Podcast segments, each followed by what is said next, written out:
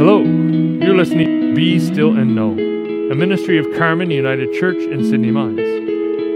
I am Reverend Nick Phillips, and today it is our Christmas Eve service.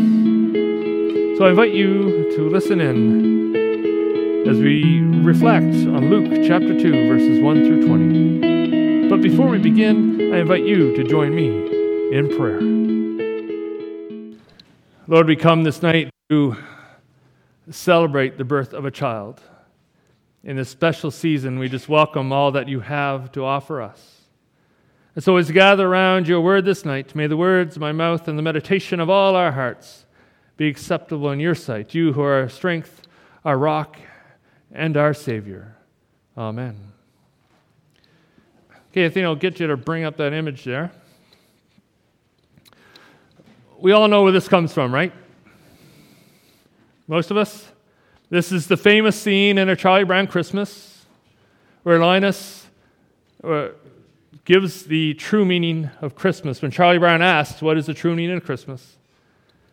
And Linus explains.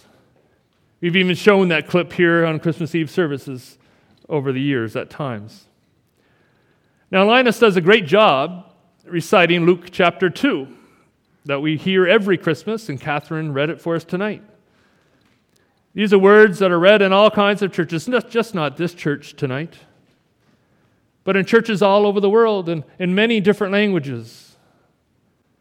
From great cathedrals to tiny countryside churches, from the cold of a northern prairie landscape to those lovely churches next to beaches far down south.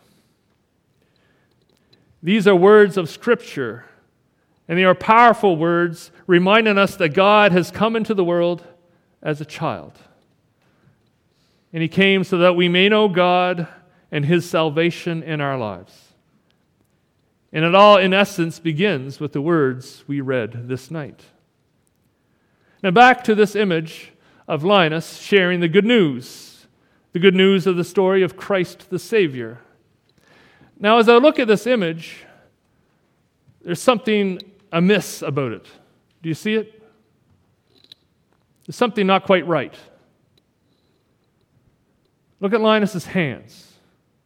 There's something different about his hands than what we normally see. Then look at the floor. There's something amiss about the floor. Do you see it? Linus has dropped his blanket. Linus, if you know, is inseparable from his blanket. Remember how his sister Lucy gives him a hard time. Get rid of that blanket. The stupid blanket, she says. But she cannot convince him to put it down.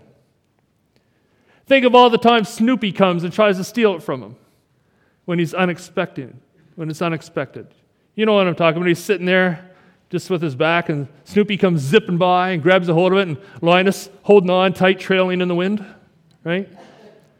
He's got that death grip. He's not going to let go of that blanket. Nothing is going to take that blanket away from him. Yet, here we are. Visual evidence that Linus has let go of his blanket. This is somewhat remarkable when you think about his history with that old thing.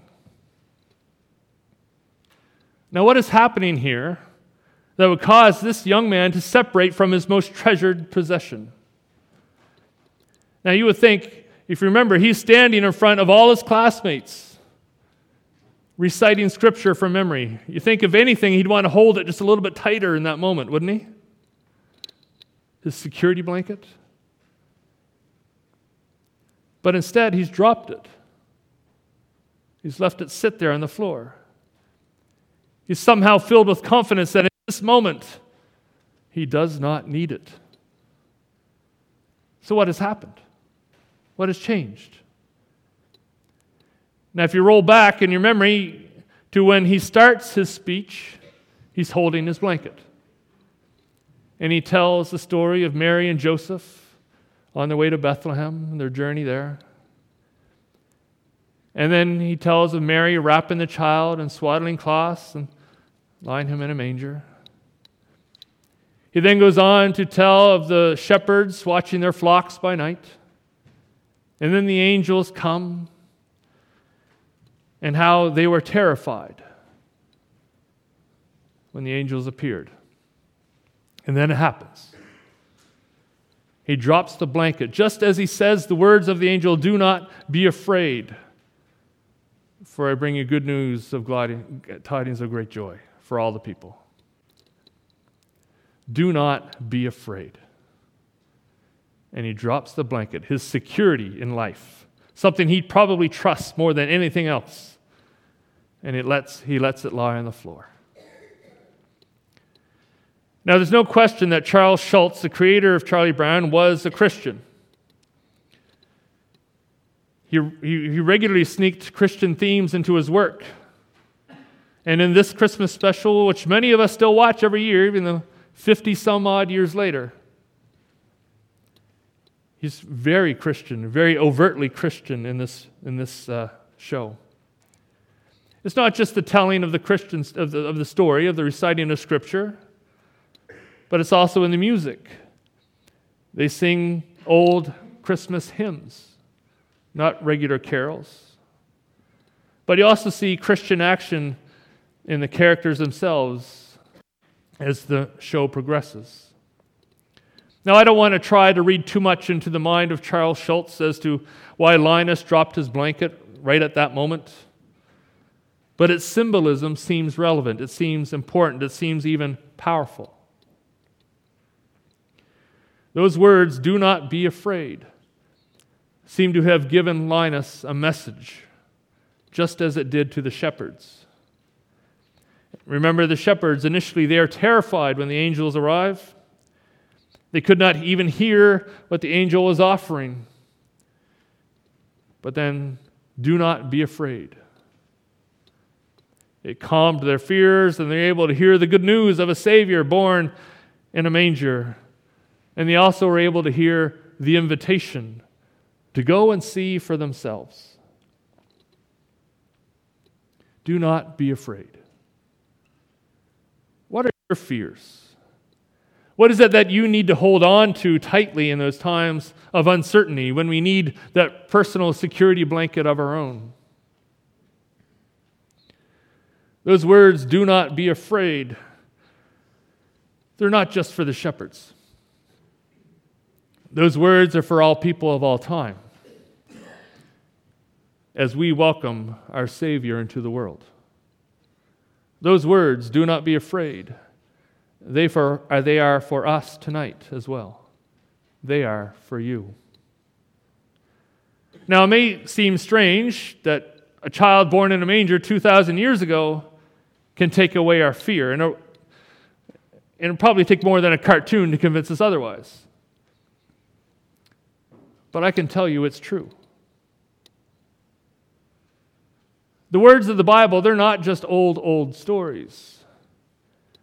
Those old, old stories, those words contained in them, still carry meaning this day.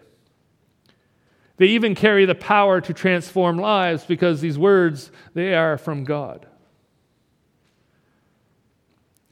On this holiest of nights, we, we gather here again to, to hear the old, old story of the birth of Jesus. And we find him wrapped and, and lying in a manger. We come, we sing songs of his birth.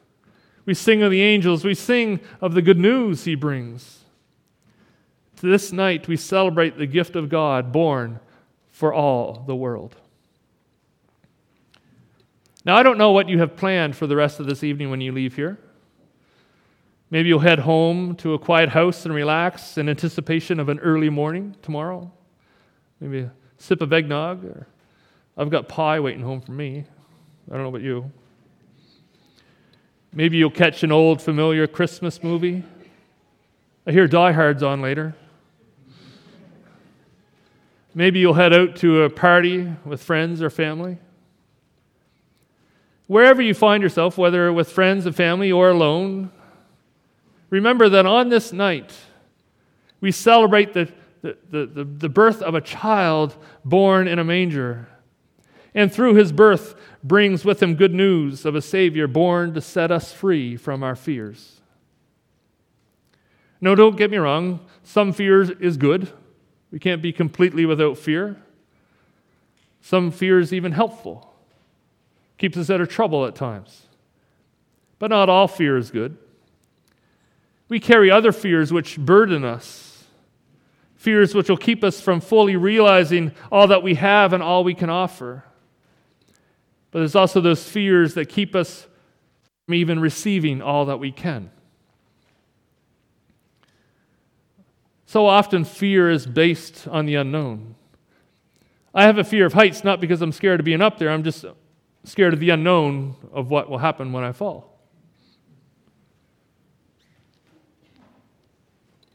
That is the fear of the unknown.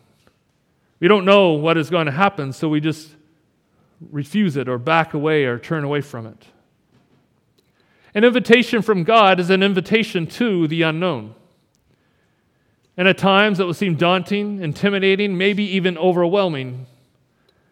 But the invitation is an invitation to new life. New life born in a manger.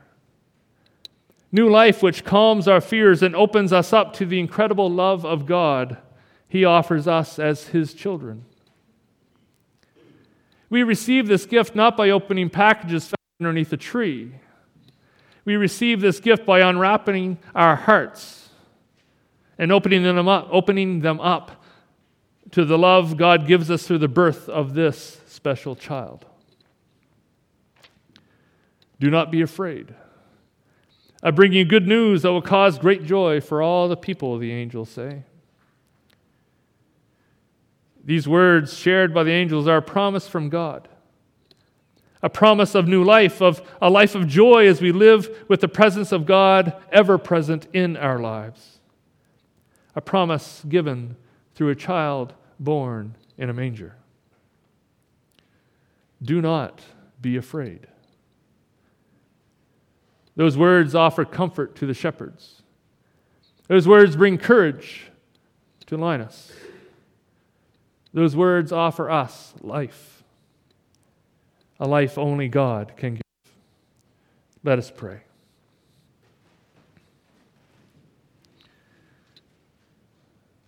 Heavenly Father, on this night, we just come into your presence, rejoicing in the most amazing gift we can possibly receive the gift of new life found through your child, your Son, our Savior.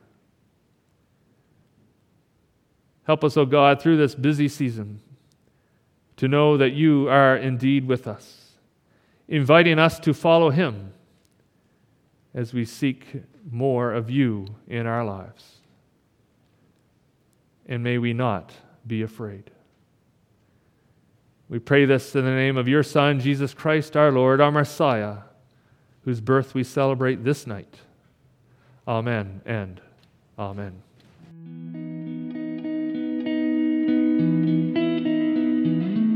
Thank you for listening to Be Still and Know, a ministry of Carmen United Church in Sydney Mines. To learn more about our ministry, please visit our website www.carmenunited.ca. May God bless you this day.